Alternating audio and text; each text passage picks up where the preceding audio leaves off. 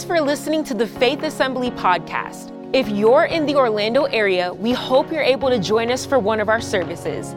Please check out faithassembly.org for more information or follow us on social media at faithorl. We hope this message will be an inspiration to help you find all that God has for your life. Enjoy the message. Uh, and that's, I want to just kind of share for just a few moments before we go into a time of just individual prayer. I want to read two verses both talking about Jesus' prayer life, both kind of illustrating and, and, and showing Jesus as he models prayer. Mark chapter 1 and John chapter 11. And I'll read both of these from the New International Version. Um, but Mark 135, this is the, the first one we'll read. It says, Very early in the morning, while it was still dark, Jesus got up and he left the house and he went off to a solitary place where he prayed. Just, just, um, just a, a short verse. I mean, I guess if you're reading through the Gospels, maybe you just pass that right by that. Uh, I think it's important. It just shows um, the the private prayer life of Jesus. This was not for show. This was not because everybody was gathering in a certain place. Uh, it was because prayer was a priority.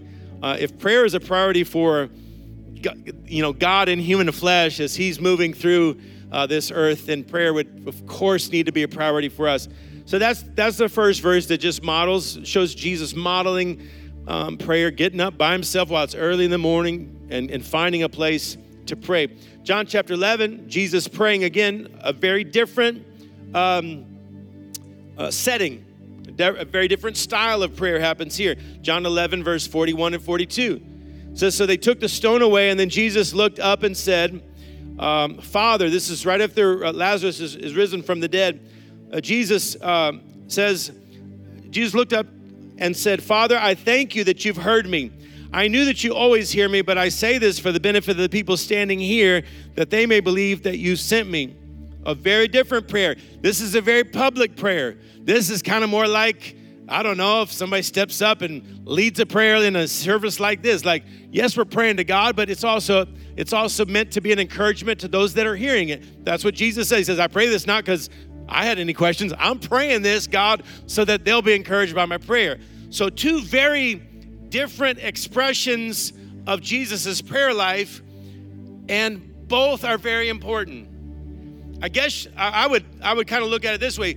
Sometimes we we try to figure out which is more important, quality or quantity.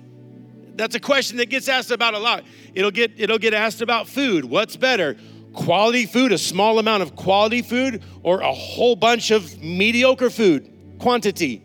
And of course, quantity is the correct answer to that question. No, it's not.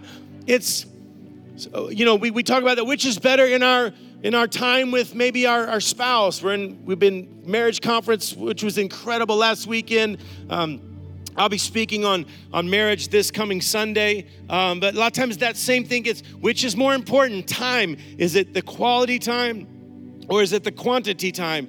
Which was more important with our kids? Like these questions often uh, get asked, and maybe, maybe this question could be applied to prayer. Maybe we could go, which is more important in prayer, quality prayer or the quantity of prayer? And I would say the answer is both. That's what Jesus is showing us. So Jesus is getting away early in the morning with nobody around, and he is having quality time with the Father. Like there's no distractions. There's probably not much of a time set, uh, time limit set on that. He is just with his Father and, and, and just probably beautiful fellowship with the Father. And then as he's going through his day and as he's doing ministry and he, he pauses in the middle of this, this moment with Lazarus and he says, Oh, and, and by the way, God, thank you for doing this. And I, I knew you would. And, and I don't say this because I thought you wouldn't. I'm just saying this for everybody's benefit. Amen. You go, Well, that wasn't a very long prayer. I know. It was, it was, a, it was a quantity prayer. It was just one of the prayers that he probably prayed throughout that day. And so it's it's both. And I think we can get a, a little bit mixed up when we start to think it's one or the other. I would say this as we make prayer a priority, it's going to mean that in our lives there is both quantity of prayer and quality of prayer. Can I say that one more time? If prayer is going to be a priority in our life it means we will have both quantity of prayer and quality of prayer. It means we will pray first. Pray first. And then, and then whatever, whatever happens after that, but pray first. And so, as, as you start to learn um, that practice of, of praying first, like when a crisis hits your life, for a lot of us, praying is not the first thing we do. If, if a financial crisis hits your life, I would say this pray first, and then look at the budget, and then figure out the, the extra job I can get, and figure out what I can do. But, but pray first. When the, when the diagnosis comes, pray first. And then, yes, if, if follow the advice of the, of the medical professionals in your life, but, but, but, but pray first when, when family division happens or when there's some, something crazy going on in my home. Pray first. And then, yes, apologize and, and, and go to get, get some counseling and get some help, but, but, but pray first. This, is, this should be the, the practice of our life. When I don't get the job I was trying to get or the promotion I was, pray first and then apply for the next one. Pray first, and then uh, and then better yourself so you can get the next promotion. Like this, this should be. This is what happens when prayer is both quantity and quality. It starts to finally get into our minds that prayer is the priority. Prayer happens first. Some of us we're, we're good at the, the at the quantity of prayer, and so maybe often it's these little short little like, well, I pray over every single meal, uh, and great However, I will point out that if that is the conclusion of your prayer life, I would I would just call you deeper. All right, like I would say, let's let's go a little bit more than bless this food. Amen. Like now that's you could do it, and and some of you you're like, and I do seven meals a day, so I pray a lot. Yeah, I know.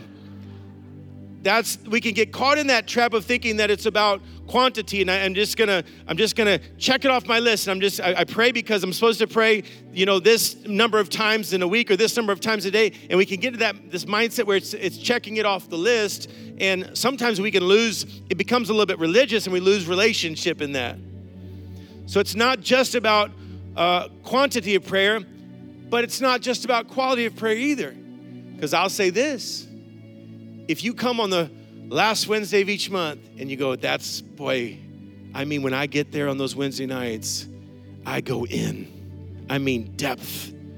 I mean, I guess God's hearing those other people, but He's really meeting with me. Like I'm, I'm pretty much bringing the presence of God for that whole room. That's how serious I take it, and I, and I, that would be awesome, but not if that's just once a month.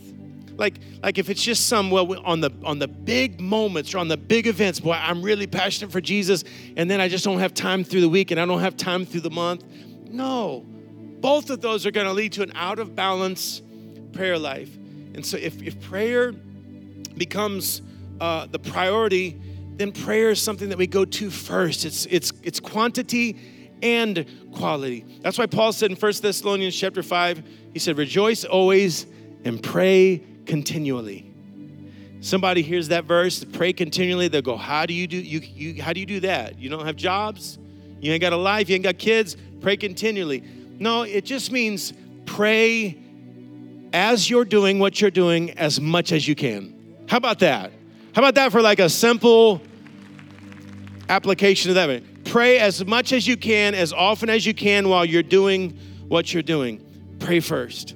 I, I just, as, as, we get ready to go into this uh, time of prayer, let me just close with this. But um, I can remember different points in my life. I, I, would say I'm middle of the road handyman, maybe maybe a little bit below average, but I'm a middle of the road. I, I can fix some things, a couple things on the car, I can figure it out. A couple things at the house, I can figure it out. But I can also get myself into some trouble. I can get myself into a project.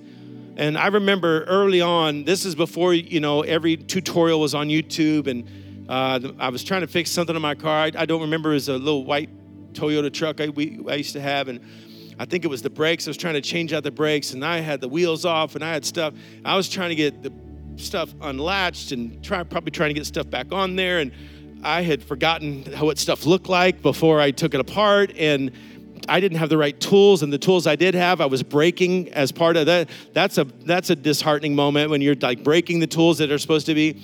And I just got so far. I was I was hurt. I was bleeding. I was I was sad. I couldn't drive anywhere to go get anything because I had my car apart at that point.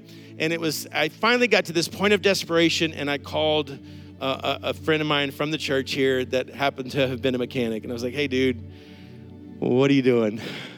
He said, what are you doing? I said, well, I'm kind of in the middle of a project, maybe towards the beginning of a project. And uh, he's like, okay, I can run over. And he ran over there and like had had the, had tools I'd never even heard of before. He had things I was like, oh, that's yeah, this is what you have to have for this job. I was like, I didn't I didn't know that. I had a screwdriver, but no, I didn't do that. And I mean, within a few moments, and I had the thought that night, I'm like, you know what? I, I probably, I probably should have called him first. Instead of getting myself in all kinds of mess and injury and dirty and whatever, I probably should have called him first. And I, I just want to ask you, what would your life have looked like over the last year if you had prayed first? What kind of messes, what kind of injury, what kind of problems could you have kept yourself from if you had just prayed first? So let's let tonight, let's, let's go into this individual time of prayer with that thought process that God, this is not going to be some some qual some quality moment that doesn't have quantity. This is this is launching me into kind of a new attitude of prayer that God I'll pray first. And then tomorrow morning when I wake up, maybe first thing, maybe maybe maybe do a little prayer. Again, d- does it have to be 4 hours long? No, maybe not. It's quality and quantity. So, but, but maybe you start your day with a little moment of saying, God, I'm yours. I pray you just guide me and direct me today make me fruitful for the kingdom of God. Like just and let's let's be people who prioritize prayer. Let's pray first. Amen. I hope you enjoyed listening to the Faith Assembly podcast. Thank you for joining us in pursuit of growing closer to Christ. Stay tuned for more messages released every week. God bless.